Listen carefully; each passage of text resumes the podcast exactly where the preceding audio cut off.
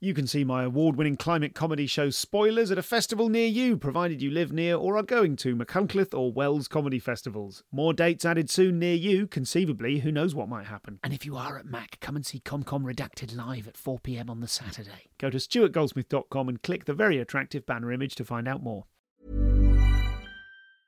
Many of us have those stubborn pounds that seem impossible to lose, no matter how good we eat or how hard we work out. My solution is PlushCare. PlushCare is a leading telehealth provider with doctors who are there for you day and night to partner with you in your weight loss journey. They can prescribe FDA-approved weight loss medications like Wegovy and Zepbound for those who qualify. Plus, they accept most insurance plans. To get started, visit plushcare.com slash weight loss. That's plushcare.com slash weight loss.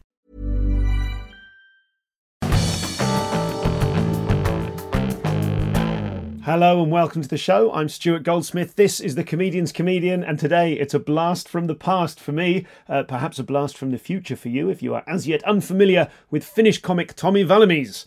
Um, he uh, is absolutely brilliant, and uh, this was an this was such a joy, and you can probably hear the sunshine spreading across uh, my face as I just reflect on uh, how lovely it is to reconnect with someone who you've not seen for so long and with whom uh, you shared such an important time. Me and Tomi were open mic acts together many years ago, like 16, 17, 18 years ago, um, on the London comedy scene. And uh, he has gone on to wonderful things. He's done over 2,000 gigs in eight countries, appearing on television in England, Belgium, and Finland. He writes for the top news satires in Finland, and his latest show tackles the big topics of religion, politics, racism, and homophobia. He also uh, has a wonderful podcast, which is called Queer and Dumb, uh, and this is their podcast description. Trans man Jamie McDonald answers questions from dumb straight man Tomi Walamies. So, loads to talk about here. In the first half of this episode, we'll discuss the journey from graduating business school to launching into comedy. We're going to get into Tomi's analytical and research focused approach to stand up and to everything else.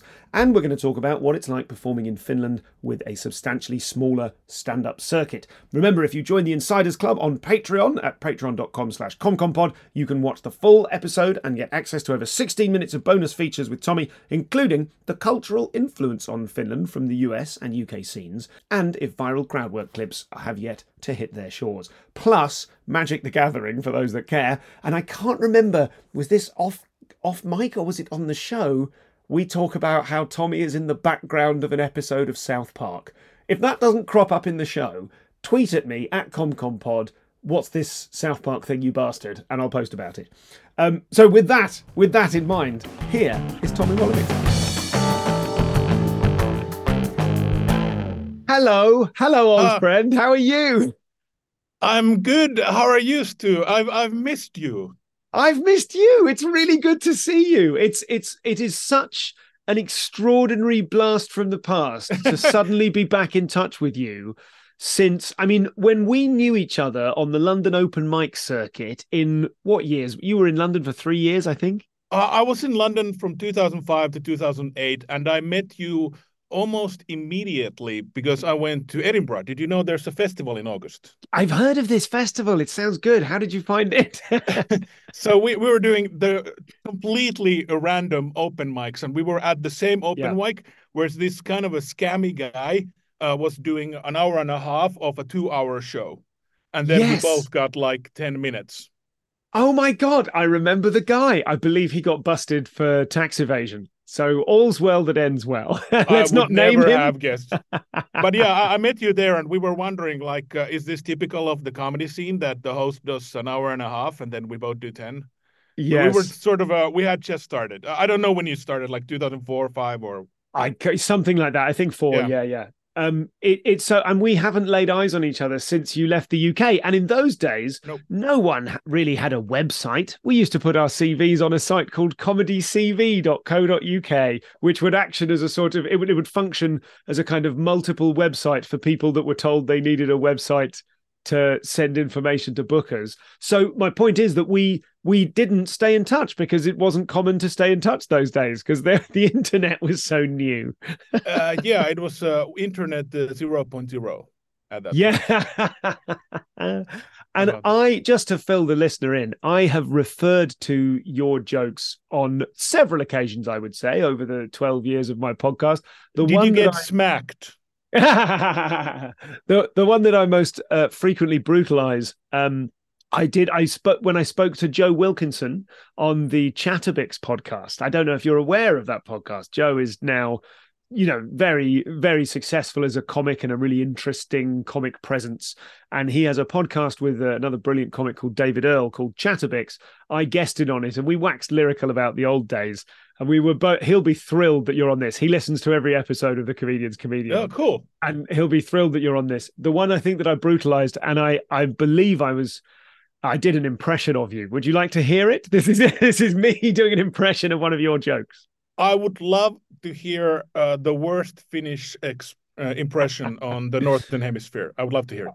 I believe you used to say, My uncle is living the dream. Yeah. He's in a coma.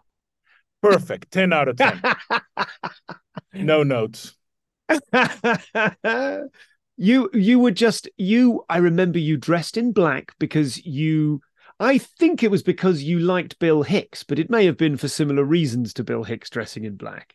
I dressed in black uh, because I grew up overweight. Oh, So and that makes you look slimmer. And then when I was in London, for that time I was not, but then later on I regressed to my old habits. But that was the reason I dressed in black okay, because I still had the, like the identity of an overweight Yes. person. You look like a kind of an an oddball. Is that fair? Yes, uh, I, I can tell you a bit of the background. Uh, tell me, tell in- me a bit. I don't know where to start with this. I'm overjoyed to see you. I'm, I'm you're so welcome on the podcast, and I want Thank to talk to you about your comedy, your podcast, where you're at now, all of that stuff. But let's just luxuriate in some reminiscence for a bit. Uh, okay, uh, the feedback I got back then uh, was that I'm sort of like distant and weird and foreign. Uh, uh, so I'm not that much that anymore because I have learned human speech. Yeah. I, I grew up when I was about 35 and I was like, people don't talk like my uncle is living the dream. yes. Well, I think you were you were leaning into your foreignness, right? You were, and and also that- also I'm an you- oddball in Finland as well. Are you? Yes. In what what what are your oddball characteristics? What are your traits that are different to the Finnish mainstream? Uh, the typical ones like overly uh, analytical and not that good at small talk. So Okay. I'll be the guy who's at a party and people are having fun and they're talking about all kinds of stuff like sports and whatever. And then I'll just uh, walk in there and interrupt them by talking about computers. Yes. So th- that kind of guy. Okay. And but I- I, did lean into the Finnishness when I was over there because I figured it's like a USP, unique selling point. A hundred percent, and uh, and you also because you were doing oddball one-liners, like unusual one-liners, and I d- I rem- the ones I remember are things like I saw a homeless person and I gave him one penny because I figured it's the least I can do, that that kind of thing, and you would lean into the kind of the, like guess like the challenge of being a one-liner comic, which I am not, but I've nothing but respect for people who bother writing proper jokes and delivering them. Um, but it's almost like the the slow measuring out of your of the words of the joke allow the audience to catch up at exactly the right time. And you were you that made sense to you as a kind of comic persona. And you don't need as much material if you talk slower. Which is only fair given how much material a one-liner comic needs. Yes. I think that's reasonable. So what brought you tell us tell us what brought you to London and where you were in in your life? I started doing stand up comedy in 2004 uh, as a lark. I had just graduated from business school and I figured uh, I don't know what to do. The reason I went to business school is that it's not a specific education. It's not, not like now you're a heart surgeon, so you do heart surgery. It's just uh, you do business. So uh, after that, I didn't know what to do. Uh, so I tried all kinds of things, and one of them was stand up because people had told me a lot of times in my life that I'm funny and it was always the situations where I didn't try to be. Uh, It was the typical situations like at uh, high school, you have to do a recital or whatever, and then people start laughing at me because of my awkward and stilted persona. So there's uh, it doesn't fix with the serious material. I, I remember at a like a geography class, I was talking about like world hunger and famine, and people started laughing so much that the uh, teacher was super angry at me, like he thought I was doing it on purpose. Oh, no. When I was like, in Africa, a lot of people do not have that much, and people just start laughing, and that's not appropriate. No, of course. And when you say your persona, do you mean your your personality? You mean you just naturally my spoke personality? Like yeah, yeah, yeah, yeah. Just my actual personality. My, uh, like I said, overly analytical way of uh, looking at things. Like you said, the Okay. joke. Uh, I saw a homeless person, so I gave him one penny. I figured it's the least I can do. That's an overly analytical way of looking at what's the least something what someone can do. So it's Sure. the lo- smallest uh, amount of currency. Mhm. So that kind of uh, then I just tried stand up uh, on a whim, and the first gig was great. So I figured I'm gonna do this. This is gonna be amazing. And then the second gig was terrible, uh, and I was like, okay, I'm still gonna do this, but now I know the realities. Yeah, okay. How how did you apply your analytical or how do you remember? It's a long time ago now. How do you remember your analytical approach and how you applied that to stand-up comedy? I read a book uh, that said that uh, I think it was Jay Sankey's uh, Zen and the Art of Stand-up Comedy, and uh, I figured I just learned this from a book, like I've learned uh, anything. So it said that the uh, punchline has to be believable and uh, surprising. So uh, I just look at everything like, how can I make the most surprising punchline possible while it is still believable? Okay. So it was sort of like limit testing. Like I have this, uh, I saw these signs everywhere that said, uh, "Clean up after yourself," since your mother does not work here. I would Yeah. see them in Finland. I would see them in Britain. They were like a thing in the 2000s. I remember them. Yeah, yeah. yeah, they were quite a, uh, it was quite a popular sign. So I figured, what's the best possible punchline for this? So I started uh, limit testing. Like, what's the most uh, surprising that you see it in space or whatever? But that's not funny because it's not believable. Then I figured, what's the most believable that you just see it in some kid's room, and then you just uh, get closer from both uh, sides.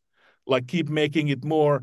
Uh, uh, keep trying to keep it surprising while keeping it believable. And the one Yes. I ended up with that worked was uh, I saw a sign that uh, that said "Clean up after yourself since your mother doesn't work here uh, at an orphanage."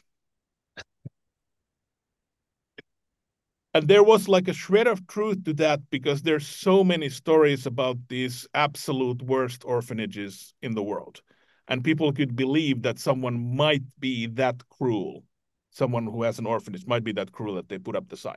So that was sort of um, the most believable I could uh, make it while still keeping it surprising.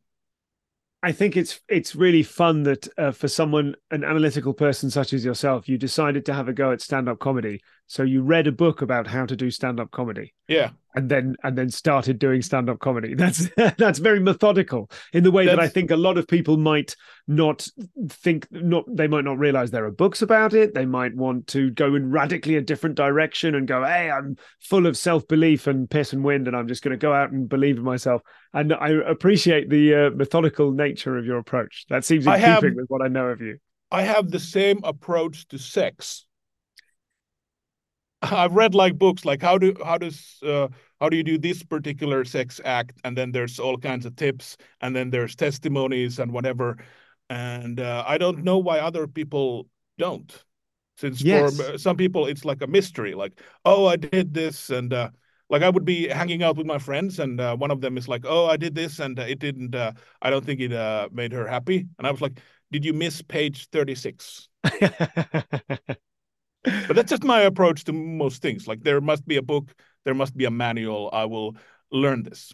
yes there's something quite um there's something quite satisfying about the idea of learning from books and the simplicity i suppose of recognizing that oneself is simply the latest human being and that all the human beings who've gone before have experienced very many of the same things learnt to do it and left information on how to do it That's, that seems Uh, like obvious when you put it like that Our need to reinvent the wheel is ego. We have to feel like, okay, I've reinvented. A lot of people who start stand up, it takes them about a year to figure out that, okay, there are some some people have done this before me and yeah. I can actually learn from them. And a great uh, part to learn uh, in stand up, you learn a lot of things from uh, mistakes, since uh, mistakes are more memorable. that's like an evolutionary thing. The negative things are more memorable. Like if you look at the, there's like a news item and then 10 different comments the most negative one, you will remember that one, even if the uh, nine are like positive ones. So mistakes are easier to remember. So stand-up comedians and engineers and whatever learn from their mistakes, but they don't have to be your mistakes. You can look at other comics, see what mistakes they make, and then learn from them for your own act. Like we don't only have like we can stand on the shoulders of giants and losers can you think? Why can only you think, giants? Can you think of an early example of learning from someone else's mistake? Uh, the two common uh, topics.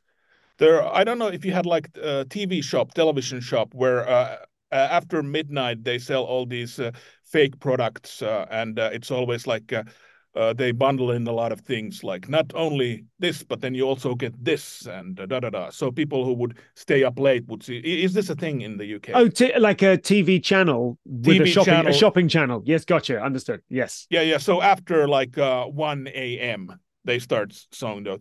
So sure. uh, those are inherently funny since uh, all the dubbing is so bad and everything. So uh, a lot of comics would do jokes about that, and I would look at a night, and when the fourth comic does mm. a joke about that, audience starts to revolt. Uh, by listening to podcasts, I've learned that in the U.S. there have been Tinder revolts. Like when there's a U.S. open mic with like 35 comics, everyone has three minutes. So when the tenth person goes on stage and says, "So who's on Tinder?" the yeah. audience actually revolts and start shouting like, "No, no, no, no, no," because it's so so basically, look at what the others are I, doing. I'm interested in the eighth and ninth comics that talked about Tinder and the vibe in the audience where they were on the verge of revolt, but the touch paper had not yet been lit. the eighth and ninth were able to do it because Americans are, are so tolerant. I like your genuine reaction. Uh, they, uh, but yeah, uh, that's uh, one thing. And you can also learn about uh, uh, sequencing uh, the jokes. Like someone might have a joke that doesn't work because of what the previous joke worked. And uh, I remember at a London comedy store, uh, Gong Show, this uh, person who was doing well did a joke about being unemployed. And then, like a minute later, she did a joke about her current job. Yeah. And someone just shouted from the audience, I thought you were unemployed.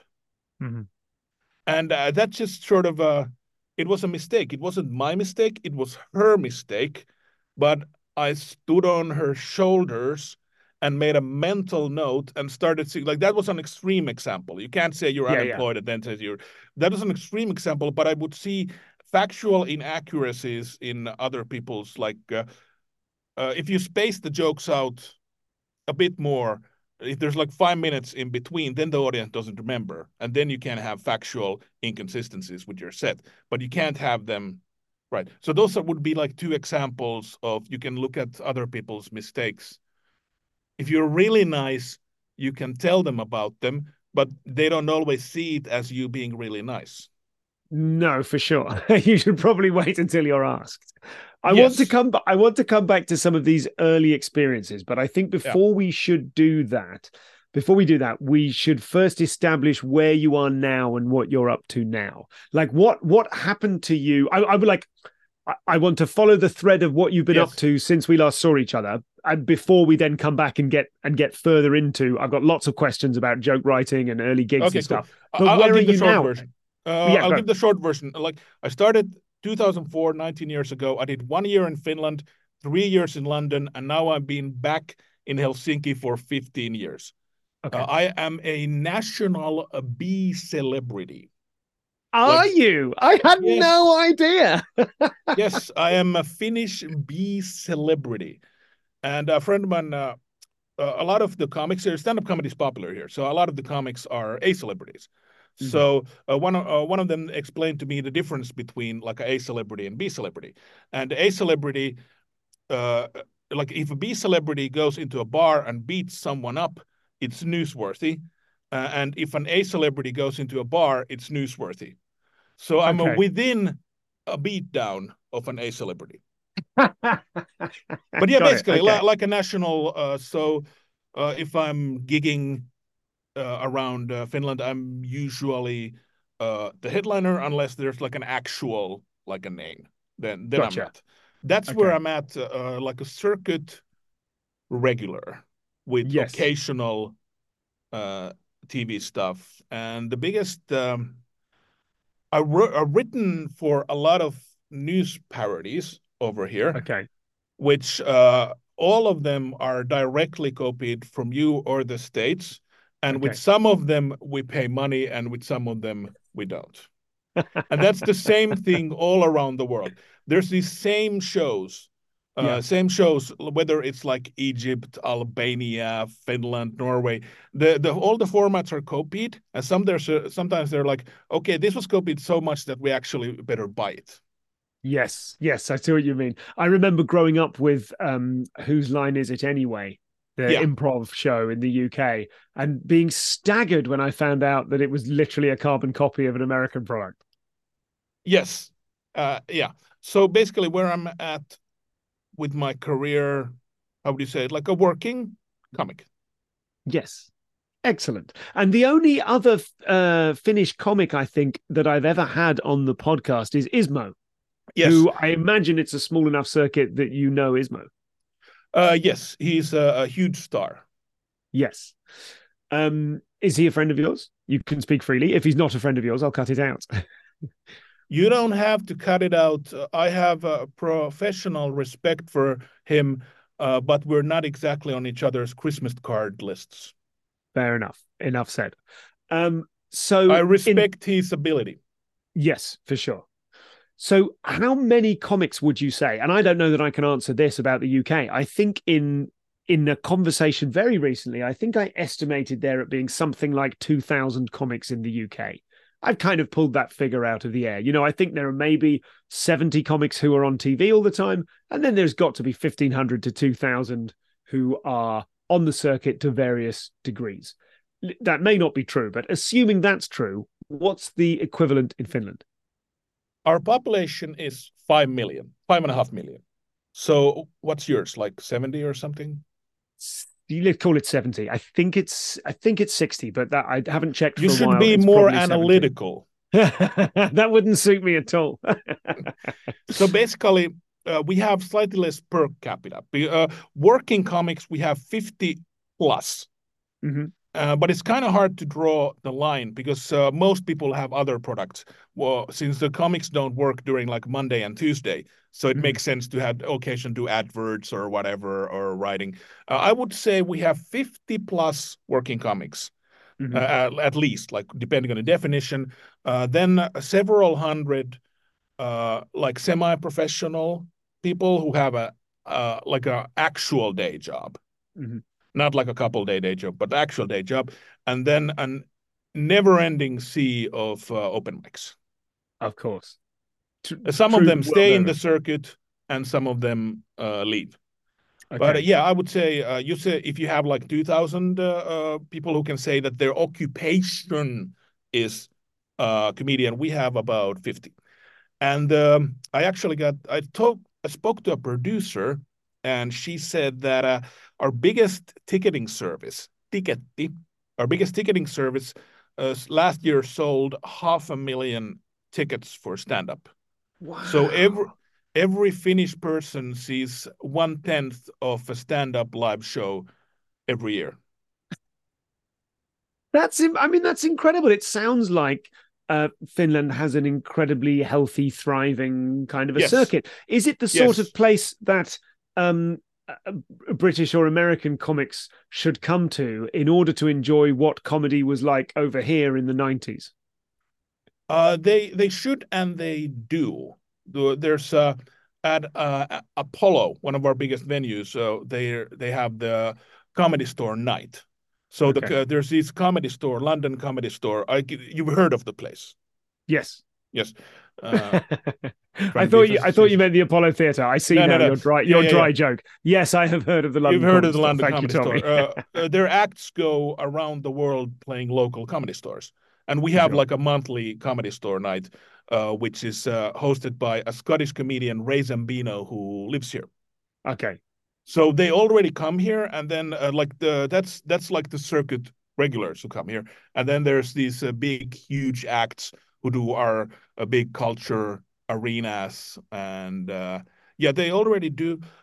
The biggest difference between the british comedy scene and the finnish comedy scene like the general vibe is that we are a lot less cruel. There's a lot less bullying by the people who've made it towards the open mics this was my experience in 2005, 2008. And also, I've spoken to people on the British and American comedy scenes. Uh, uh, there's a meritocracy, which makes a lot of sense since you're, mm-hmm. if you're funny, you get a decent position. But maybe they wouldn't, they don't need to bully like the open mics quite as much as they do. So it felt sometimes a bit uh, uh, sick mm. when I was over there. Like the behavior I I experienced, uh, I don't know how it was you when you started getting like ten minutes or five minutes at the comedy store or something. I noticed a lot of bullying, like me, and then I heard from others. If someone did that over here, people would be like, "Are you all right?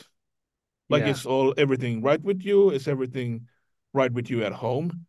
Because that's how you can't do that in other workplaces. Like if you're at an office workplace and you have sure. like a new new employee there, you teach them. You don't like bully them like in a schoolyard.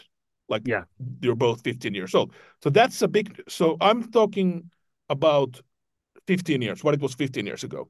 And another thing I noticed immediately when I went back home in Finland in 2008 uh, was that uh, something I hadn't noticed when I was in Britain uh, was that the audiences in Britain were quite misogynist. Okay. I, I would, at several times, I saw female comics get absolutely horrific treatment from from audiences. The audience, the audiences, the audiences. Yeah. Uh, like show us your tits, love. Mm. I, I heard that several times, and then I, when I spoke to the female comics, they're like, "Oh, it's." Uh, they were sort of uh, they they they of, of course they recognized the issue and then they were like oh i just need to have comeback lines for that. And then i went back to finland and the audience didn't do that anymore. And when they didn't do that anymore like one guy at one show shouted something and then they just got thrown out. Yeah. Or shouting like a, sl- a slur uh, about a yeah. female sex worker. So they just get thrown out which should happen in a normal society so that, that yes. those are the biggest. Uh, it just feels a lot less cruel because it's comedy and people should be having fun. So why should the audiences, why should the British audiences abuse the female comedians, and why should the British circuit regulars abuse the promising open mics? So this is from 15 years ago. This was from before me to I don't know how it's now. Yes, this is it's really interesting because the the the stuff you describe, I recognize both of those those tropes and um and I, I hope I was thinking as you were saying that I hope that it is a bit like seeing a time capsule from 15 years ago. For I hope sure, so. For sure, you know, we we there are huge social justice problems in any industry, let alone one with the lack of regulation that comedy has. I was chatting to someone recently about the phenomenon of um, established acts bullying newer acts. I mean, I didn't, I wouldn't have used the word bullying at the time, and I don't know that I have seen bullying. I've heard about bullying. I don't feel that I was ever bullied myself, but things like um, in the dressing room, you know, the open mic takes one of the beers from the fridge, and one of the die-hard older comics says, "Oh, those beers aren't for open mics," in a way that then that becomes that information becomes kind of passed around the open mic circuit, and probably it was just a mean joke or a kind of a, yeah. a like a testing someone to see how they'd react, which is of course in, in itself bullying. Um, I I don't, we don't think have I, that.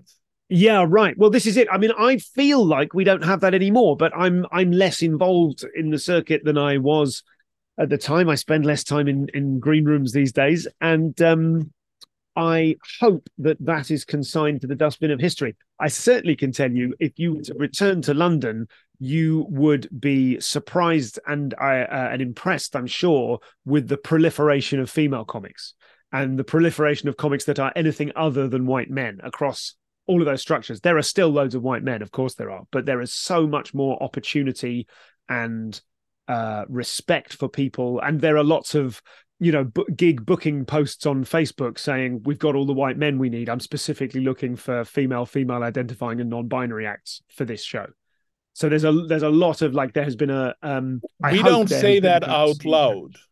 Right. Okay so it's yeah, okay. I don't know if we're right to say it out out loud, but I think we're still in a, cor- a corrective period. Like I was I've... booking, I was booking a show with a friend of mine, and we are like, okay, uh, the white male straight quota is uh, is done for this show. How do we book the others? Are we like, uh, show us a picture of your skin color? Sure. Like, what, what do you like? How do you say it?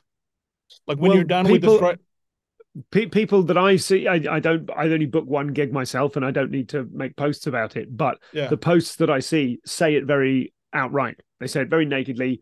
We're completely filled with white men. We're particularly hoping to hear from female identifying and non-binary or you know majority global majority uh, people. That's and, interesting um, because we don't know how to say it out, out loud. It's, yeah. it would sound insane sort of. Yeah yeah so maybe you are maybe you are further ahead in this because well uh, maybe we had further to to come from. I mean i think we've had a, a stand-up comedy culture for longer than you have and so maybe the bullying yes. was was developed and entrenched in the circuit in the 90s the and the bullying is a ref- i think the bullying the bullying that we've sort of described or touched on there is probably a, reflect, a reflection of the insecurity of people who've been going 20 years and who feel that their options and opportunities are diminishing due to an influx of, you know, wrongly feel that their opportunities are diminishing due to an influx of newer acts. That's probably what makes that happen. And perhaps in Finland, if there haven't been, if there hasn't been a 30 year culture of stand up comedy in with we, those kind of numbers. We have the same frustrated feelings that I've been going so long, I should have more, but I just beat up the mirror. Yeah. So that's uh, that it hurts but it's uh it's less bad than bullying. Yeah. Yeah, it's. I mean, it is. It's really shocking to think about. It, I'm sure across all industries and across all kind of periods of time, it's shocking to look back and see what was accepted as, you know, as, as standard practice.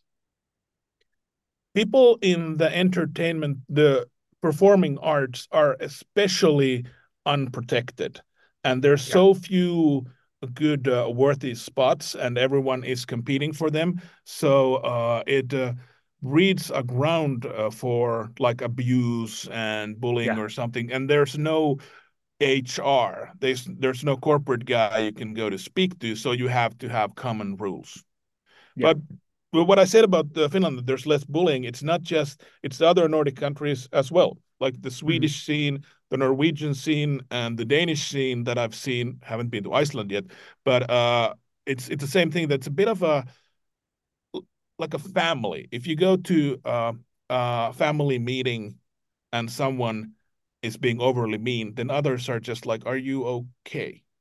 Yeah, yeah. Is this are there, are there, this is kind of reflected, I suppose. Do you have uh, progressive prisons in Finland in the way that I associate with Scandinavian countries?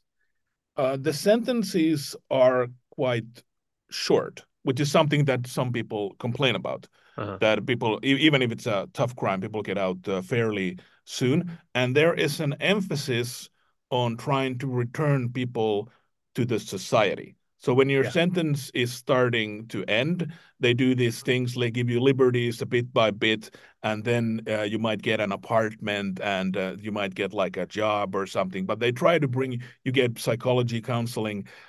Uh, it's more like helping than just straight up punishment. Yes.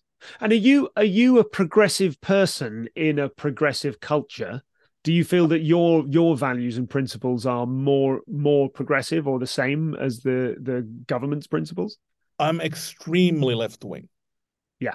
So I do uh, shows like during elections. Uh, I do shows for the most left wing party, the Left Alliance, Vasemmistoliitto, okay. and I'm a member of them. So Finns are quite left wing compared to especially the English. Yeah. Uh, we're we'd say uh, the Scottish not so much. So the Scottish are fairly left wing if you look at their uh, policies. So we're quite close to them, I would guess. Uh, actually, there's this uh, theory that uh, when Scotland finally gets rid of you guys, like finally gets their independence, they actually the reason they didn't vote for it last time was they didn't want to leave the European Union. That was one of the arguments. So there's a bit of an irony, perhaps there. Sure. But uh, one day uh, when they break out, Braveheart style, uh, there's this uh, popular theory that they will become the unofficial sixth Nordic country and join our trade organizations. Oh, that's whatever. nice. Yeah. Yeah. Uh, they already do some like uh, cooperation with us, but that's uh-huh. quite, and they're closer than Iceland. Yeah. so, right. Okay so the distance is not a problem but still uh, about your question yes i am extremely left wing i was once a car- candidate for uh, the municipal municipal uh, government and it did not go oh, well. Oh wow. Tell me about that. I've never had a candidate on the show before. Uh, i was maybe a bit too bit too left wing i did the uh, machine where you uh, write about like they give you statements and you say what you think. And mm-hmm. I was alone in the corner. So uh, since they have the uh, conservative, the values conservative, the values liberal. So mm-hmm. uh, whenever the values liberal, I'm like I choose this. And then there's the uh, the money side, like uh, how much services would you give? Would you have more progressive taxation? So so basically, uh, um, it's a left, fairly left wing country although not always. At this moment, we have a right wing government, like one of the most right wing governments we've ever had. Uh, but uh, uh, in a global sense, Finland mm. is fine. Um, and I'm uh, on the extreme left. Okay.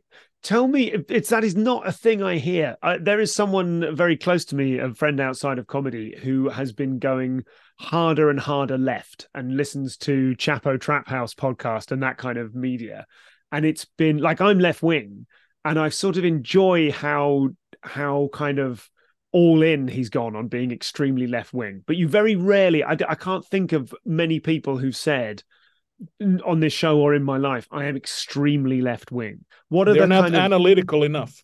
Yeah. what are the markers for you of the extremeness of your left wingness? The markers. Uh, what are the what are the kind of the the milestones when you realize well i can't just be left wing anymore i feel like this therefore i must be extremely left wing when i see left wing policies and i think you could have gone further. Like i wouldn't do things that differently. I would just take them further. If there's progressive taxation that the billionaires and millionaires should pay this kind of tax uh, i would uh, increase it a bit. And when they uh, try to close like the taxation loopholes so uh, it wouldn't be that easier for people to use that tax havens, which is something that the European Union is trying to do at the moment. So mm-hmm. I would be like uh, make a harsher law. So it's just a matter of degree. It's not like I wake up with a picture of Karl Marx or something. It's just I would take the numbers uh, further. Okay. That's not okay. We're fairly far not, not to moderate your podcast, we're fairly far away from comedy. Yeah, that's quite all right. I'm building. I'm building for the listener a picture cool. of you, and you must trust me, Tomi, to be able I, to I will, I will trust loop you, you back into part. the subject in hand. You are one of the handful of people who, in advance, said, "So can you send me the questions?" And I'm yeah. delighted in telling you, absolutely not. yeah, it's just traps. Yeah, but if I had the questions in advance, it would be like uh, learning things from a book. Well, so wouldn't it? That's just how the brain works. Yeah.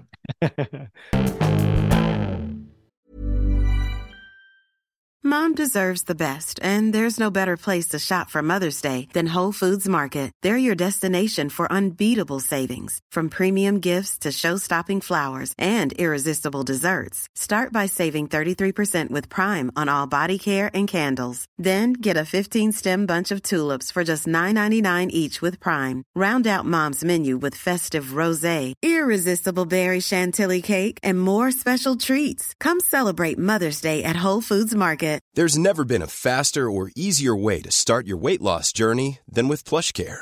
PlushCare accepts most insurance plans and gives you online access to board-certified physicians who can prescribe FDA-approved weight loss medications like Wegovy and Zepbound for those who qualify.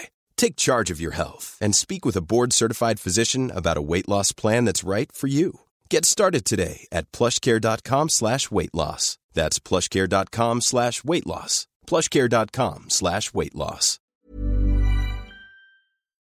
So this is Tomi. Uh, you can tell how much fun I'm having talking to him, and um, uh, he's he's just such a joy to talk to. Um, he's one of those people who everything he says is either obviously funny, or if it isn't funny, you've got to just play it back through your head again to see whether he's being dry and is really funny and you're an idiot. So a great joy to talk to him. Uh, coming up in the second half, we're going to find out how comedy translates from Finnish to English. We'll talk about the Finnish corporate circuit, and we're going to talk about Tomi's podcast, Queer and Dumb: The Mission of a Straight Person Exploring the Queer Scene. And at the very end of this episode, there is a moment which I wanted to edit out, um, where Tomi says something. Uh, Tomi harkens back to a, a positive memory he has about me, and I was feeling bashful about it, and I said, "Let's take it out."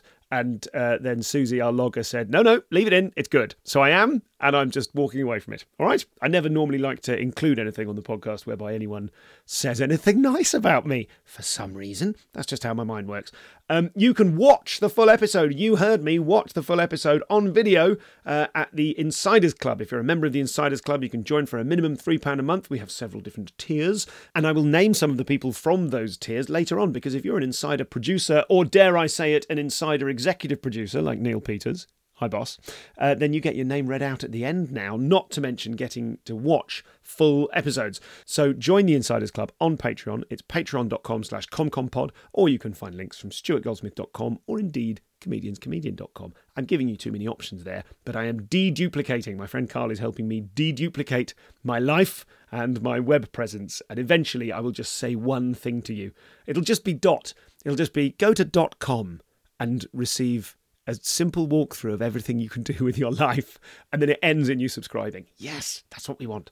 So um, that's all coming up. And remember those extras. We're going to talk about Magic the Gathering uh, to a, a small extent because that is what Tomi used to play to a professional level. Has that whet your appetite? Yes, I. Um, it's wet something. That doesn't mean anything. and again, I was going to delete that. I don't have time. Uh, my toilet seat has broken and is it possible for the urine of a child to corrode over many years? Well, over a year. I think we've only had it a year. The metal bracket. Because I don't think I'm weeing on it. And I don't think any of the female members of the household are weeing on it. Um, but the toilet seat has just snapped. And that is a thing like, I'm going away now. I'm not going to be back till uh, tomorrow. And then I'm away for like five days and having to like you can't not go out and get a replacement toilet seat. Doing that has really smashed my extraordinarily tight schedule for today but at least i've spent that minute telling you about my toilet seat. Um, sorry Tomi. God i can imagine. Tomi's excited that this episode's going out because he gave me the pleasing information that this podcast is highly regarded in finland. Hello to finnish comics and finnish listeners and uh, those who are both. Um, hello to you all. I would love to come to finland sometime. It looks awesome. And Tomi's been sending me some very funny photos of daily life in Finland. Um, but uh, I will apologise to you one more time, Tomi, for talking about my toilet seat. But now I've done it again. So this apology is nothing but a vortex into. I'm in a toilet. Oh Christ. Okay. Well, listen. Um, we're gonna we let's get let's get let's get the hell back to this episode before I make things worse. Um, come and see me at uh, the Machynlleth Comedy Festival. I'm doing spoilers there, and I've got some other exciting stuff coming up that I'm desperate to talk to you about. A lot of it is me and producer Callum behind the scenes. He's co-producing kind of my entire life now, and we're simplifying um, deduplicating and changing stuff. I now have a proper mailing list with stuff going on. I've got oh, I've got some news that I can't tell you, but I've read a really interesting book about writing a really interesting book, and that has completely turbocharged a project which has been um, just having a little a little hover, little you know, work. A lot of work has been going on, but to to very little tangible benefit. And now I'm feeling very excited about it. This really is post amble stuff. Let's get back to the show. Here's Tomi.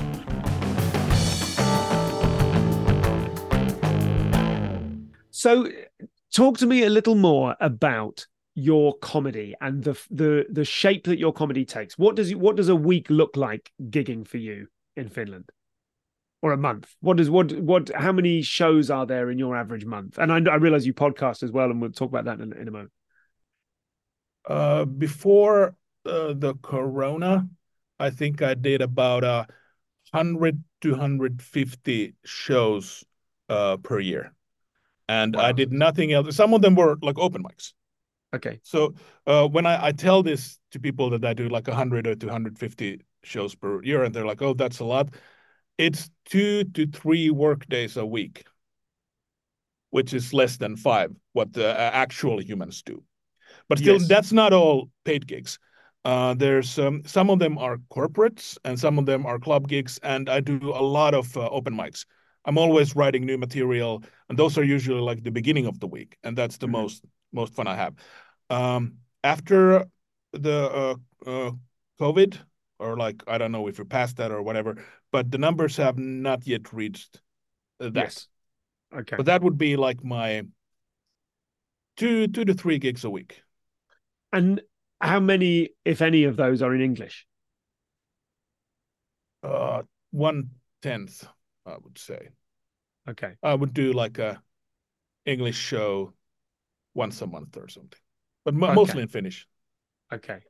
I and how do you feel the? Uh, ex- excuse me, can I tell a Go joke on. in uh, Finnish? Please. Uh, minun setäni elää unelmaa. Hän on koomassa. Is that is that the end of the joke? I, yeah, in, in a coma. I enjoy, oh yeah, lovely. Please, now I know what it is. Please, can I uh, can I hear it again? Uh, minun setäni elää unelmaa. Hän on koomassa. I, thank you for the uh, the audio recording. Won't pick up the little yata ta ta that you did with your hands on the punchline. Tell me then how much of your stuff is translatable. How much of your existing Finnish material is translatable to English? Do you is there my... much wordplay, or are you just going for funny concepts that that are then able to be translated? almost everything I write in English is somehow translatable to Finnish, but not the other way around. Since when I write in Finnish, I work with the culture. I work with Finnish culture, like I talk about Finnish politicians, Finnish TV shows, Finnish traditions. So that doesn't uh, really translate. But the other way, when I write in English, I think about generic things. So not that much of the Finnish stuff translates, maybe a bit less than half uh, but that's because of cultural reference points. Yes, ra- rather than funny the ideas. Word. I'm really interested in which what ideas are funny. Like you know, if you see a child excitedly run towards its parent and then fall over, and that's kind of a universally funny thing, provided you're confident the child isn't hurt. Do you know what I mean? There are like universally funny tropes. A similarity and... between the Finnish and English sense of humor uh, is that uh, both audiences like surreal stuff, like oh, yeah. whimsy. And that's not always the case with the Americans. So I've noticed that the American comedians have a fairly less whimsy or just. Um, uh, can I tell an anecdote about dying in front of Chris Rock? Please. Yeah. Uh, uh, I was doing an open spot at a at the comedy store and chris rock would uh, come there because he's doing the o2 or whatever so he wanted to train his thing so uh, he's he comes backstage and says hi to everyone and introduces and it's a bit weird when chris rock comes to you like shaking uh, with the hand extended like hi i'm chris i'm like i am aware of this particular information uh, so told him hi i'm Tomi so then he started talking to the host and this is my impersonation of Chris Rock. It's, if possible, even worse than your impersonation of a Finnish person. okay, go ahead. So Chris Rock was like uh, talking to the host. Uh, so, uh, this is the comedy store. Uh, this is the Friday late show, right? It should be really easy because in uh, uh, New York, the the Friday late show is so easy. My mother could do a spot. Before the host gets to say anything, I interject. Me, like a three-year-old comic, I interject and say, "Has your mother done a spot?" so I tried to be whimsy. I tried to be word. I tried to like just because it's what he said. He actually said. That's what my analytical mind heard that his mother could do a spot. Extreme silence in the room, just extreme. The the host face palmed, like actual, like actual physical face palm. That's when I realized this is not good. And then um, Chris had an entourage of about thirty people, uh, ten of whom were in the comedy store uh, backstage. So it was completely filled. Just it's not the biggest backstage. There were 10 of uh, Chris's entourage, and everyone just staring at me, shaking their head. And Chris was looking at me. Chris stopped, looked at me straight in the eyes, and said with an extremely serious voice, like he's talking to a child, No, my mother has not done a spot. What I meant was the Friday late show is so easy. She could do a spot. That was a long time ago. I'm not sure I've recovered still. I was really hoping that your next response to Chris was to say, but has she done a spot? no, there's there is a semblance of like self-preservation in there yeah. somewhere. managed to find. I it. think sometimes you find yourself in such trouble that the only yes. way out is to double is down. To, that might have been better than what I did.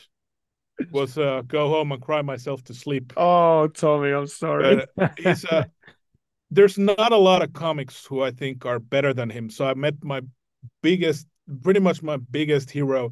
Managed to meet them, tried to tell a joke, and embarrass myself in front of everyone. So how do you this is this is a, a skip and a jump to a, a, slightly different subject, but how do you cope when things go badly in comedy? You as a an analytical person who understands himself, how do you cope with the emotional roller coaster of stand-up comedy? I try to find the exact point of uh, the flaw. So I can blame uh, that flaw and uh, get uh, better. It's still uh, in it hurts. No matter how analytical you are, it hurts to do badly. I want people to have a good time. I want there to be some meaning. Like they have come over here, they've spent money, they have traveled with their feet or their car. They're there to have, and the purpose of the event is for them to have a good time. So then when I do poorly, it is, I have caused a failure in the system. It's like in a factory, one of the machines doesn't work. So that's uh, that's bad. I've I feel bad for wasting their time, and I try feverishly to try to find the thing that went wrong, whether it's pacing, the joke, the gestures. Um, uh, I had a, I had this uh, joke where I said, um, uh, I try to buy. I don't remember my own jokes. Uh, maybe. anyway, I had I had a joke uh, that uh, uh, dealt with um, uh, buying uh, condoms, and it was the sort of like completely harmless joke that uh, worked every time I told it. And then I was doing a corporate, and I told it, and it completely killed the mood because the premise of the joke was that finally at the bar counter, I realized that I should buy a condom since uh, I, by then I realized I don't want to have kids. As if that's information I only came by at that exact moment. Oh, yeah. I phrased it better back then when I remembered my own material. Uh, but anyway, it completely killed the show. So it was a corporate gig, and I couldn't get it working after that. And I was just wondering, what is is there something wrong with the joke? And then I spoke to one of the uh, people, and they said that uh, uh their secretary had a miscarriage last week, oh. and she had always wanted a kid, and everyone when she got like visibly pregnant, everyone was happy for her, and uh, it, it was like a work group of twenty people. Mm-hmm. So I completely destroyed the mood by emphasizing how little of an interest I have in having a kid. Yeah. So I totally destroyed it. And after that, I was thinking, what can I do about that? Like, Yeah. should I, whenever I go into a corporate show, should I always ask in advance that can I do my condom joke? Or Sure. I still don't have an answer for that. But it was sort of an example of you can always die for any reason Yes. because you can't know the thing. Oh, oh, one thing that's Yes, uh, you could do yeah. you could do my uncle is in a coma. Yeah, but he's living the dream, he's in a coma, and discover that someone in the room has an uncle in a coma, or has, you know, or like the CEO has recently his Yes. child is in a coma, or you know, there you, you can't legislate for absolutely any connection that anyone could make to your material. anyone, any joke can not only bomb but totally destroy your set. Yeah. Which is uh, too much information. It's like someone when a comedian learns that. It's like when someone learns that the universe is uh, vast and cold. Maybe you were better off not knowing that. Uh, I- I'd say one uh, difference between the Finnish and the British comedy scene, we have a lot of corporates. There's this huge tradition of uh, uh, all the all the corp pretty much every corporation have a Christmas party and a spring party and a summer or whatever. So people get to do corporates all over the world, uh, and uh, they they pay a lot compared to clubs, but they're not like British corporates where you get ten thousand pounds or whatever, and then there's a TV celebrity. Sure. They're more like uh, if you're good in your third year of comedy, you can do corporates for like 700 euros. Mhm. And that's, I figured that's not the case in like Britain that like a promising decent comedian gets to do 700, what is No, I it, 600 mean, pound gigs. No, I think no one really knows what anyone else goes out for, but I think Yeah. you would not be trusted to do a four figure sum, you know, for a corporate if you didn't have a really convincing track record of success in a variety of circumstances. That's not the case here since the demand is so huge. Yeah. there's so many corporate it's just a, like a tradition of either you go to their headquarters or they have uh, bought a place in a restaurant or something and they want some kind of entertainment Yes. Okay. Okay. So it's kind of like a halfway house kind of uh between the two states. Yes Between between the two different versions. Okay. and if you if they only took the people with a massive tv hosting uh, resume they just wouldn't have enough comedians Yes. I think this is partly what I mean when I wonder whether people from the UK will be thinking, I've got to move to Finland because you know what I mean? It's like if I if I say that harkens back to the the nineties, I think there's an understanding here that comedy used to be a lot easier as a career than it is now. Because, Because- of a lack of margaret thatcher we have not destroyed our middle class So it's not just like people make little money with comedy or completely insane money, but there's a Yeah. vast middle class of comedians making fairly comfortable money. And and that's what just- happens when you don't destroy your middle class. what is it that comedy satisfies in you? Two things. One is attention.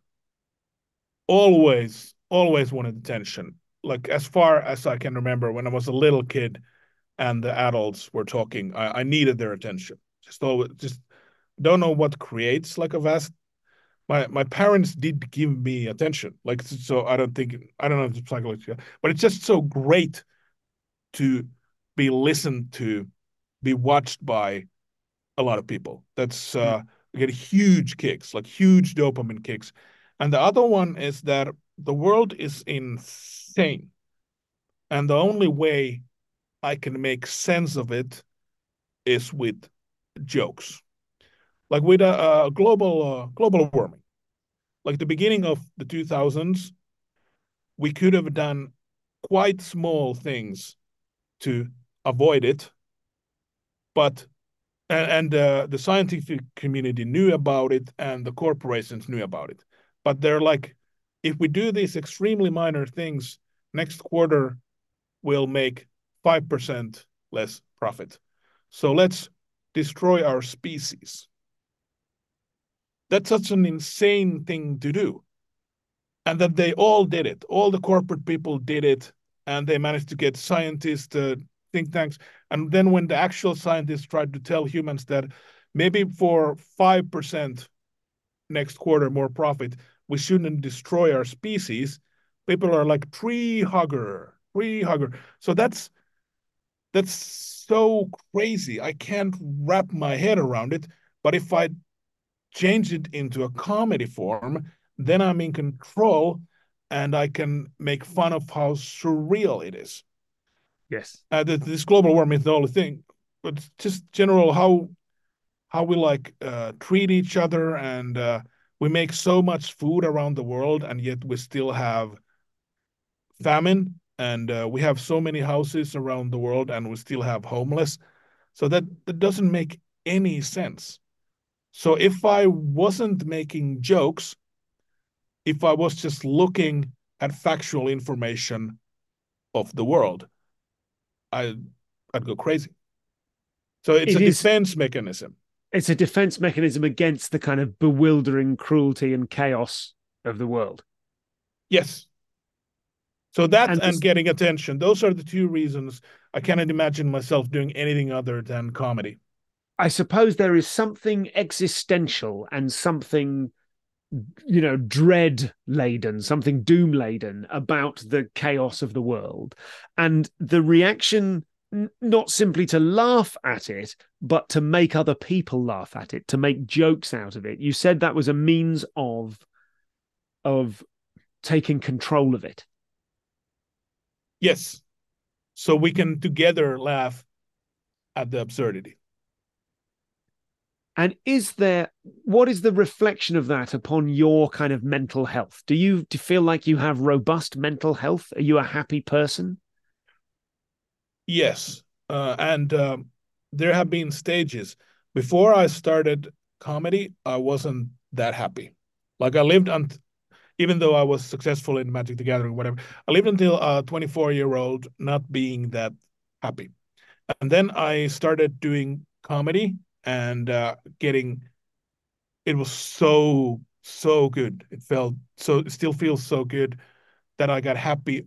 Er, but the moment where I think I actually I feel happy, and the moment I feel was about five years ago when I started enjoying the the ride. Like for example, I would always um, nowadays when I'm on stage, I think about the joke that I'm in. I live in the joke. When I it used to be that I'm always thinking about the same joke. And a lot of comedians and the next joke. A lot of comedians say that they're always thinking about the next joke. Uh, my advice to them is that try thinking about the joke you're in. Like you might find that uh, you do better and that you have more fun. I know it's not the thing you're supposed to do. You're supposed to think be thinking about the next joke. What do I tell next for this audience? But live in the joke. And off stage, well, like when I was an open mic in 2007, going to Liverpool, the local Chuckle Hut or whatever, uh, I would just be thinking like, how does this advance me? How how do I have to do at this gig so I get the next gig and so I get the? I would never be in the moment. So I I don't think I was maybe the best company. Uh, I was listening to this podcast by Dana Gould, and he said that whenever he meets someone who knew him before he was 30, he just says sorry. and that hit me a bit too hard. I, think I became an adult at like 35 or something. So, but anyway, um, I would just be the calm, frigid, analytical self, just thinking about how does this advance my business plan of moving along in comedy. But now, what happens is when I go to those clubs, uh, I talk to the open mics, and we have a lot of fun I just learn about their life. I'm like, so what do you do for a living? What is uh tell me about your family or something. And those are those trips are amazing. Just the car rides, they're so much fun. And I'm just wonder why didn't I do this before? Well, before I was just like, oh, if I tell the joke number seven a bit better, maybe in a month and a half, I will do better at the comedy store Gong Show or something like that. Yeah. So living in the moment, it might decrease my efficiency by 5%, but uh, it brings happiness. So yeah, I was fairly unhappy until I started doing comedy. That brought me more happiness, but then self-actualization, like realizing that it's good to live in the moment when I was about 35 years old or something. That's uh, uh yes, I'm happy. That's a really lovely answer. Thank you, Tomi. That's a really, I'm really fascinated by that. And it ties beautifully back into comedy as a thing, living in the moment, living in the moment of the joke. I can absolutely think of times when I was doing that, times when I forgot to do that, times when I realized I wasn't doing it and faked it. And I also think, you know, we've, we've been going a similar amount of time. And I think that I too missed out on uh, friendship opportunities and depth of kind of like I, I feel like in comedy I know lots of people, but the kind of you were always real nice. some of them. Uh, ex- uh, sorry for interrupting. You were always real nice. I would never get the idea that you're one of those career hogs. Like you, you would never. Uh, no one ever felt like they were wasting your time.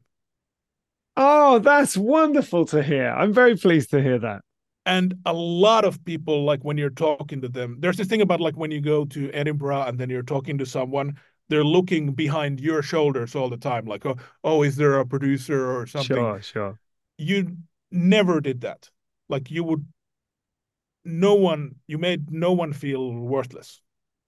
Oh, thank you. Thank you. That's that's important to me. That's a really wonderful thing to hear. Thank you. That's just my analytical observation of your human behavior let's finish up. I've enjoyed this so much. It's really lovely to see you. I've had a lot of fun.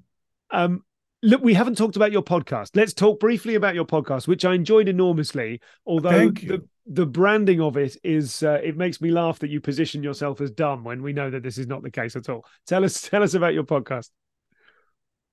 Uh, can I tell the origin story first? By all means, yeah.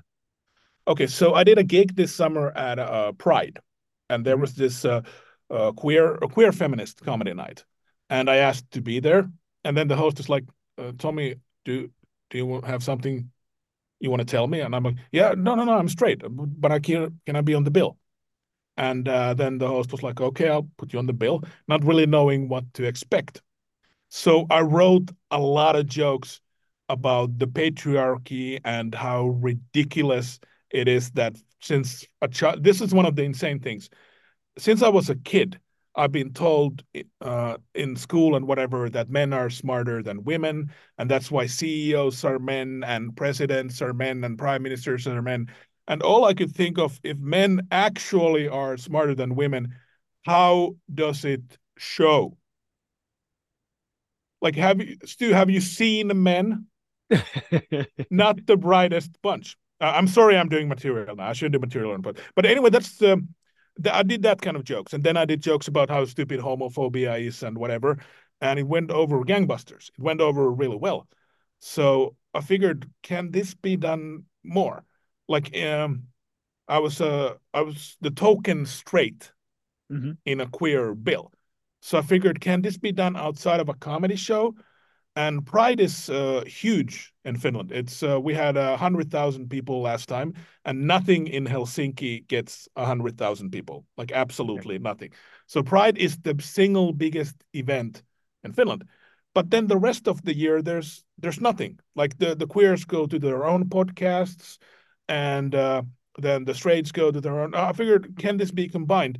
So I came up with this idea of like the queer scene for idiots because there's these books like uh, something for idiots and whatever. Oh, yeah. So uh, I call it uh, uh, the person organizing the gig, uh, a Jamie McDonald, uh, a trans a trans man.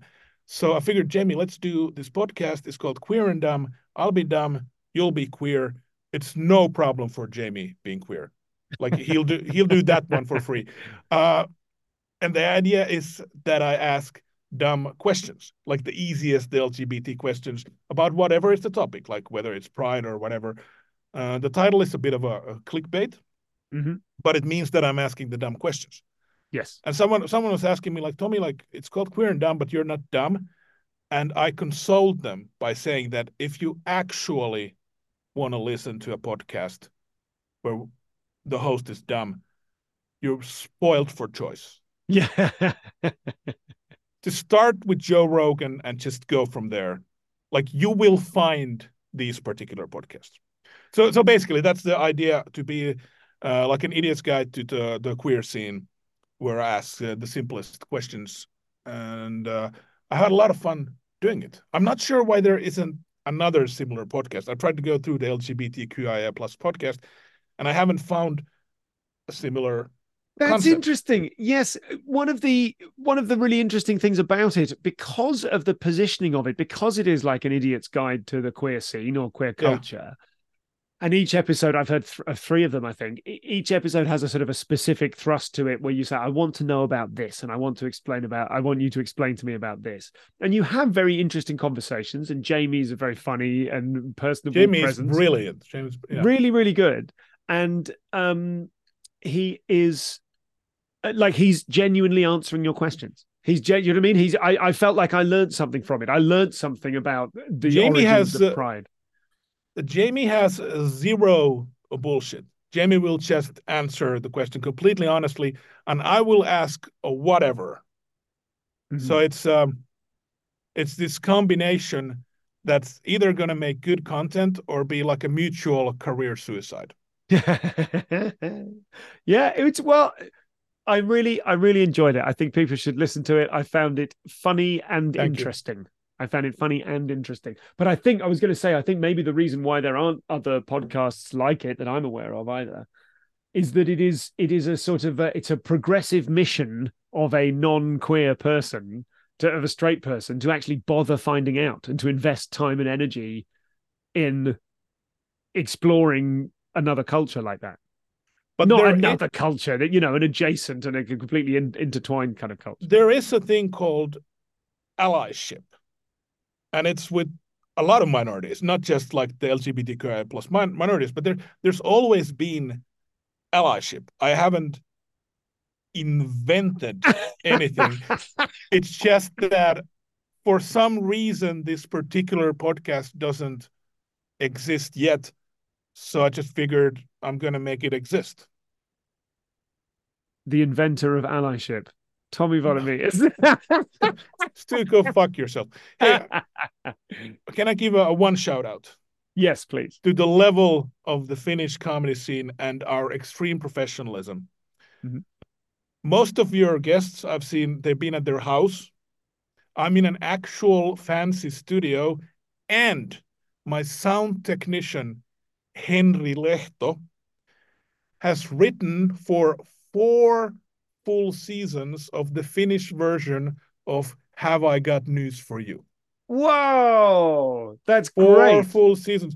Has your guest ever had a sound technician this knowledgeable about uh, TV news parodies? Um, I don't believe so. And what is particularly thrilling for me, not to detract from his achievement at all, but what's particularly thrilling for me is that you, as a guest, are the first person ever to shout out their sound technician. And if that isn't allyship, I don't know what is. I love you, Stu. I love you, man. Thank you so much. Thank you. We didn't really, I would normally finish on Are You Happy, as you may know, and we've covered that. I suppose, I suppose I, I'm just sort of wondering because I like, I don't know when I'll see you in person next. Do you have a particular memory of the scene in that time in London that you not one involving you know, me necessarily, but um me necessarily, but do you have a kind of a a cherished. I almost wanted a bit more time of just kind of chewing the fat. And we, I responsibilities. I'm sure you have limited time on your podcast studio, but just like what is what is one of your? I'll come in again. What's one of your favorite memories of the UK comedy scene at that time? We've spoken about some of the negative aspects, some of the the more kind of scammy promoters and what have you. But like, what do you look back upon fondly from that time? It's not one specific memory. It's waking up every single day and knowing there's a gig somewhere where I can learn something by going to watch it. Either I'm performing on the bill or I'm not on the bill. Uh, the amount of talent is just so so huge, and I'm not sure if people know that because Americans are better at self promotion. So they're better at filling the YouTube. They're never better at billing the Netflixes. But I think you guys should. When I see like a Netflix compilation thing where there's five comedians, I would like if these people were British, this would be a higher quality. So I, I genuinely think your comedy scene is, even though it's extremely well known, it's widely underrated. I would uh, recommend people go to London, look at the shows. They're they're really really good. Not the open mics. The open mics can be horrible, uh, but like an actual actual page show, they're really really good. So that that's like a generic. I have one memory about you that really stuck to my mind. Oh God! So you were ho- hosting.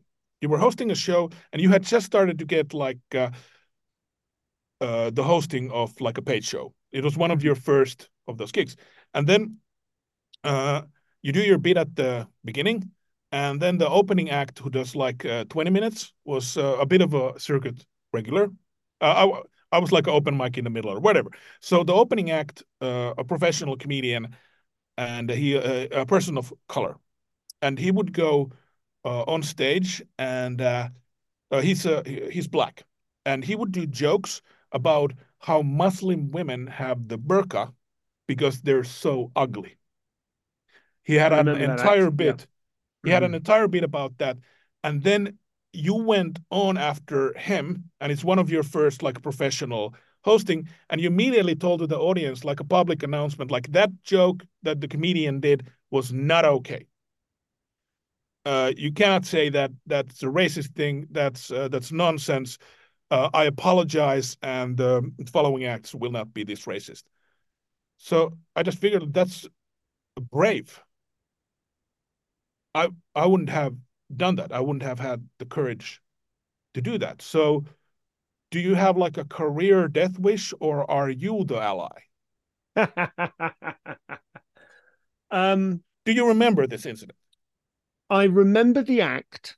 I remember, I don't remember the joke, but I remember it being about that.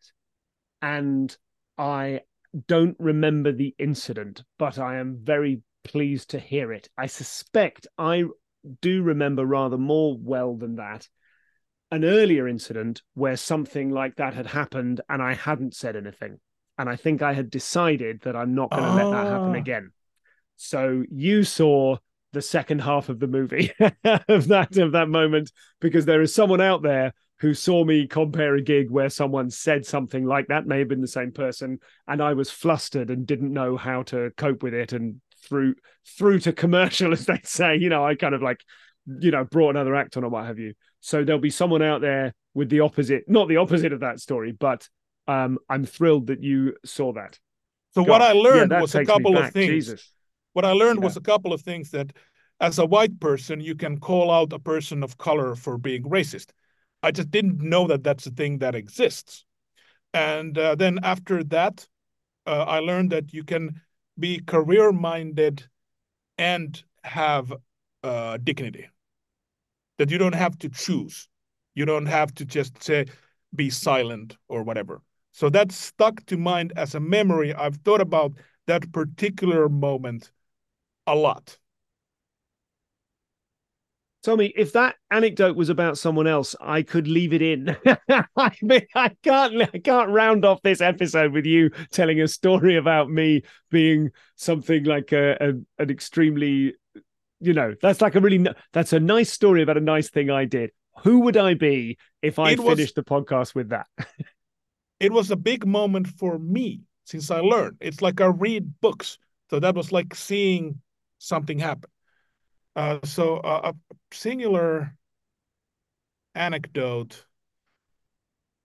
The you, you're asking me like a really nice anecdote that I had in the London comedy scene, and the thing that I enjoyed most was doing a gig in London and doing well, and I had so many of the good shows that I don't remember a singular one.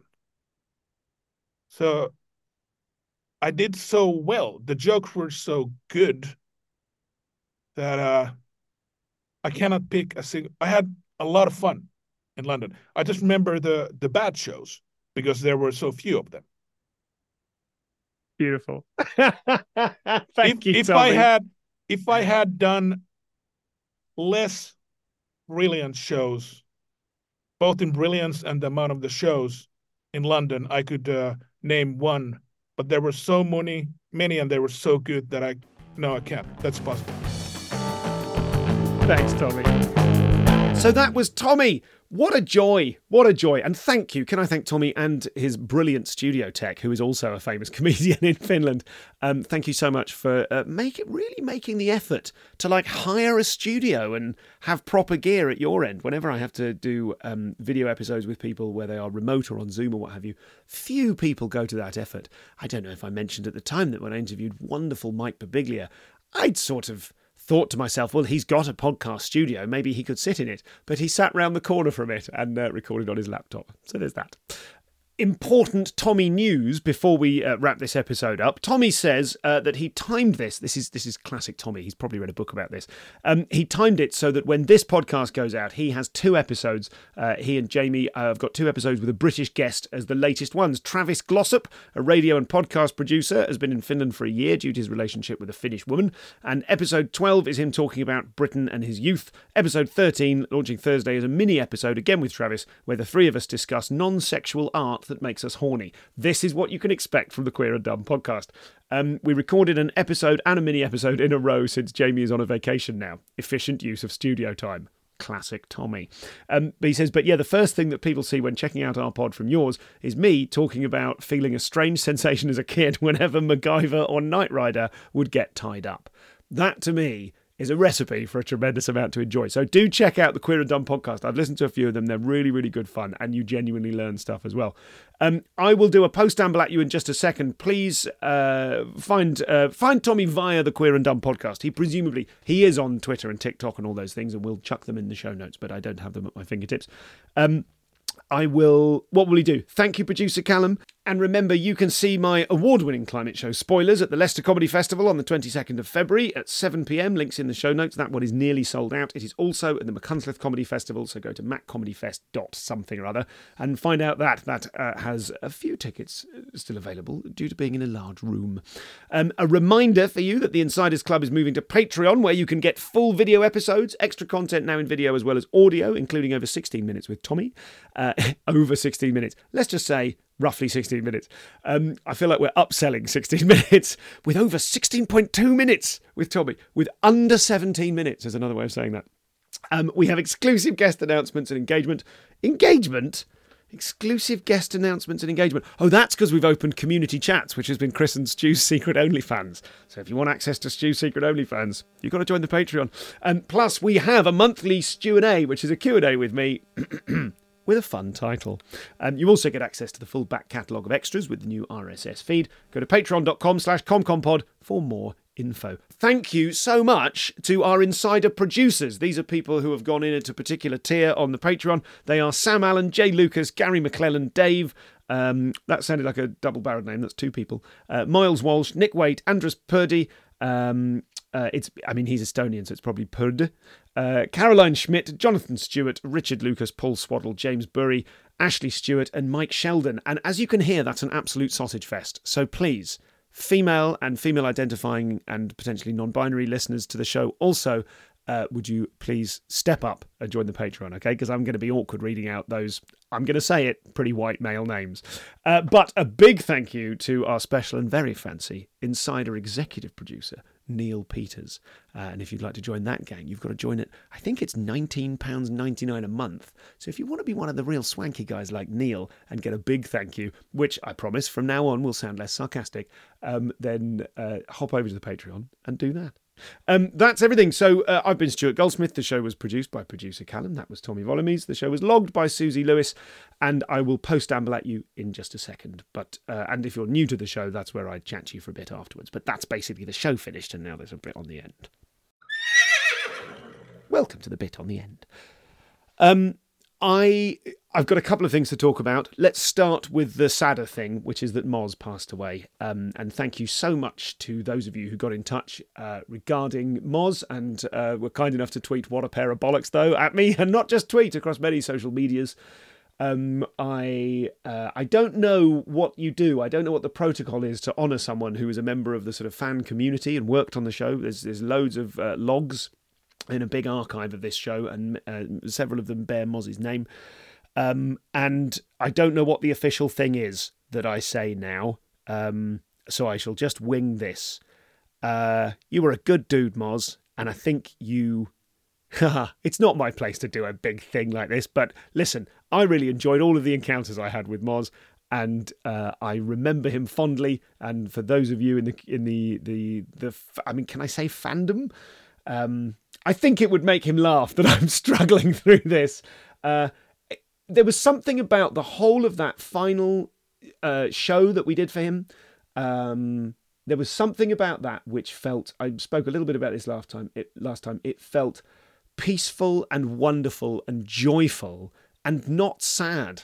It didn't feel sad at all, and it has slightly reconfigured the way I think about death. I think that has probably got bigger ramifications that I can get into for now. Um, on the subject of Again, is this is this an appropriate link? I don't know. Dai Henwood is coming up on the show. Fabulous, just irrepressible uh, Kiwi who just wants to have a good time. Dai Henwood, um, very famous in New Zealand if you are listening from there, and very lovely. I, I spent a really fun. I've got a particular fun memory of uh, walking to get chips with Dai after a gig at the Christchurch World Buskers, and um, he is he is just absolutely radiating peace at the moment because he has stage four bowel cancer and is going to come onto the show and talk to us about his comedy career. And I imagine we will also get into how he manages to be so. From what I, from I understand from my correspondence and other stuff I've seen from him recently, um, how he manages to just remain kind of peaceful and hopeful and optimistic and really wonderful. So those things are going through my mind at the moment. I feel like it's one of those you know, every so often, lots of people seem to either get ill or get very ill or pass away within a short period of time. You're like, geez, this is happening all over the place at the moment. And um, uh, I think that uh, the experience I've had with Moz in particular has made me feel very kind of calm about it. Rather, I mean, not calm in how I stumble through a thing on a podcast, not knowing what the proper way to talk about this is. What's the most respectful way? You know, one of my great things is like, oh God, I just never want to upset anyone or say the wrong thing. And I think when it comes to death, I, it's one of those things that usually closes me down and makes me stumble and go, mm, what am I? What's the what's the most? Is it okay to be respectful? Do you know what I mean? I just turn into a jelly. Um, but there we go. Anyway, sayonara, Moz. Uh, and uh, that's that's uh, yeah. What a pair of bollocks, though, eh? Great lad. Now, other stuff. We have other stuff to talk about as well. Um, I'm very excited about the um, the. It, my God, having the Patreon all in one place is a joy. Having had like just administratively to kind of prune away branches of what I now realise, now that I'm working on the show with producer Callum, um, is like the the show had become over many years me trying to do 20 jobs and delegate little bits of them and trying to the whole back end of like using mailchimp and wordpress and paypal and trying to sellotape together this whole thing. The simplification of it is fabulous and i just hope that i manage to use that to take a deep breath every so often and enjoy the space uh, rather than using that to go great that's done now i can fill my time more but guess which one I'm doing? I've had some really um, fun experiences recently. I'm going to talk to the Patreon about some of those. I did a gig at the Houses of Parliament, which was deeply eye opening and weird. Um, if you would like to join the the Insiders Club, you get the chance to submit your questions for a monthly Zoom Q and A. Uh, what a fun title there, right? Um, and uh, so you can ask me about that if you like. But one of the other things I will say, and this is, I hope this doesn't sound too kind of artful to be talking about this. Where is the thing? I've got a list of things to mention in stuff. Hello, where is it? It's there. Susie, the logger, says, um, I'm, I'm going to read some of this verbatim. Susie says, You know, I've been logging. What's the sense of that? You know, no, you know. You know! I should have read this first. I should have reread it first. Susie says she's been logging Martin Urbano's audio through uh, this auto transcription program that we used this afternoon, and curiosity made me look at one of the videos of you both, because she obviously works in audio, to see who he is because she didn't know of him before. And she's gone from listening with interest, she says, to watching this very same section with a massive grin on my face and chuckling at your interactions. As you know, I love the podcast, but there is even more joy in watching it. It's a total delight. So much is lost by not seeing your facial expressions. It's almost a different experience. So delighted you're filming these now. I think I'd read that out anyway, even if there wasn't a genuine financial benefit to me of convincing more of you to uh, using it to convince more of you to support the show on Patreon so that you can watch it. But that literally never occurred to me. This is the real reason I want to read it out is I was completely floored by that because my experience of watching video episodes of me interviewing someone is that I can't look away from my own stupid smug face nodding and and sort of do you know what I mean? I've just been incredibly self conscious about what my face is doing. And uh, I thought that, you know, I mean, obviously there are moments where we cut from them to mine to both, what have you. I would be so happy if if it was a video episode of just the guest. and I was just a shadowy figure in the darkness in the background. But apparently it's good. So there we go. Um, let me know your your thoughts on that. Um, the ComCom Facebook group is uh, still up and running, and there's been some very fun stuff in there. Let's just briefly tell you what's been going on in there recently. I've been enjoying this. um, Paul Savage made a very funny post uh, that was non-Stu approved, uh, showing off about uh, how much he uh, he. It was a little kind of jokey meme about. Um, the fact that posts like advertising posts, self promotional posts, have to be Stu approved to be in the, the Facebook group for ComCom, which remains one of the nicest corners of the internet, if I do say so myself. And then uh, I cut it out, put a big red cross over it, and reposted it. And then um, uh, Adam Larter, I see, has just posted a Paul Savage approved, approved post about the original meme. So that's fun. There's some book posts in there, which I won't tell you about unless you join, but those have been great. I've been asking people about what you use the podcast for and what have you actually learned from it? Like, what's a tangible thing that you now do differently, a result of something you heard on the podcast? I would love to hear more of those. I've hashtagged them book post. So if you're in the um, the Facebook group, you can uh, encounter those. Um, there is also some really interesting stuff in there. There's applications for volunteers at the Secret Welsh Comedy Festival, a sarcastic post about uh, street performers by way of a cartoon, some people asking about Melbourne, um, an argument about a very famous comic uh, uh, using some material we may have heard before. It's not an argument, but it's something I won't. You know, let's let's keep it to the Facebook group, um, and uh, some other things. So basically, join there. And, uh, and you can be part of that slightly more extended community if you are unable uh, to support the show financially. So that's nice as well. That'll do me for now. Um, uh, yeah, that'll do for now. I hope that wasn't too big of a gear change from talking about Dear Moz to talking about the fucking Patreon. Um, but uh, any any squirming I might do as a result of it, I just think he'd enjoy. Bye bye. Oh, and try and try and maintain a consistent sense of self, will you, for once? Oh, and one more thing, one more thing. Um, have you read the war, the the War of Art by Steven Pressfield? Brilliant quote from it. Brilliant quote from it. I've been thinking about this for 48 hours now. You are not the problem. The problem is the problem.